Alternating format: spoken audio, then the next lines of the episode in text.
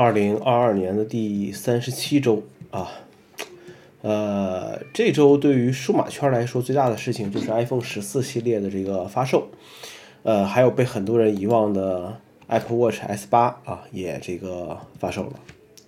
呃，当然了，还有很多人在纠结要不要升级 iOS 十六，很多人还是会去冲首发的，即便加价，即便加配件，即便要买可能用不上的 A C 加，这种心态呢非常容易理解。呃，能让人开心的事情不多，对于一些人来说，换新手机和过年其实没什么区别啊，开开心心一段时间不是挺好吗？黄牛也没什么可讨厌的，自己凭本事赚钱怎么了？再说花高价买手机的人什么都没说呢，你着急什么呢？有人缺钱，有人缺时间，还有人缺钱但是不缺时间，所以才会有这么多杠精和键盘侠的出现。呃，随着购买渠道越来越多，呃，好像首发这件事情也越来越形式了。呃，对于经销商是一种形式，对于消费者来讲是什么呢？我还不清楚。iPhone 十四 媒体解禁测评那天看了一些视频，啊，一说到 A O D， 一说到四千八百万像素，啊，弹幕里就是叉叉手机早就有这个功能了，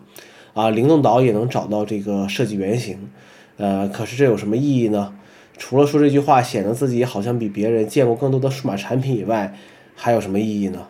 有句老话是这么说的，先胖不算胖，后胖压他压压他压他炕啊，嘴也瓢了现在啊。那么新的 iPhone 究竟怎么样呢？可能从现在的媒体测评中啊，真的看不出什么来。呃，让子弹飞一会儿啊，看一看三个月后啊，会有人做一些这种所谓的长期使用感受之类的视频，呃，那些视频可能会有一些这个参考价值。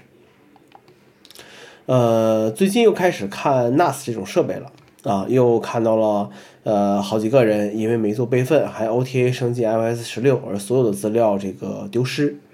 很多资料呢是不可再生的，谁知道什么时候一些艺人就找不到了啊，一些歌曲就听不了了，一些电影的片段也也没有了，被删减了，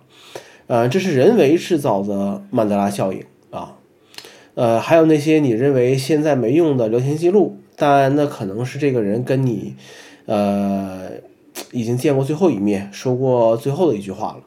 呃也许和这个人的关系就截止到了聊天记录里面的改天再聊。呃还有那些你认为以后还能拍到的美景美食啊，还能呃还能去过的这个呃地方啊，你有多久没出门了啊，但你有多久没有出去转转了，可能那张照片就是你对于这个城市最后的一个记录了。呃，做好本地的这个存储的整理吧。啊，好了，一周过完了，天气凉快了一些啊，还是要三天做一次核酸。呃，就这样，我们下周再见。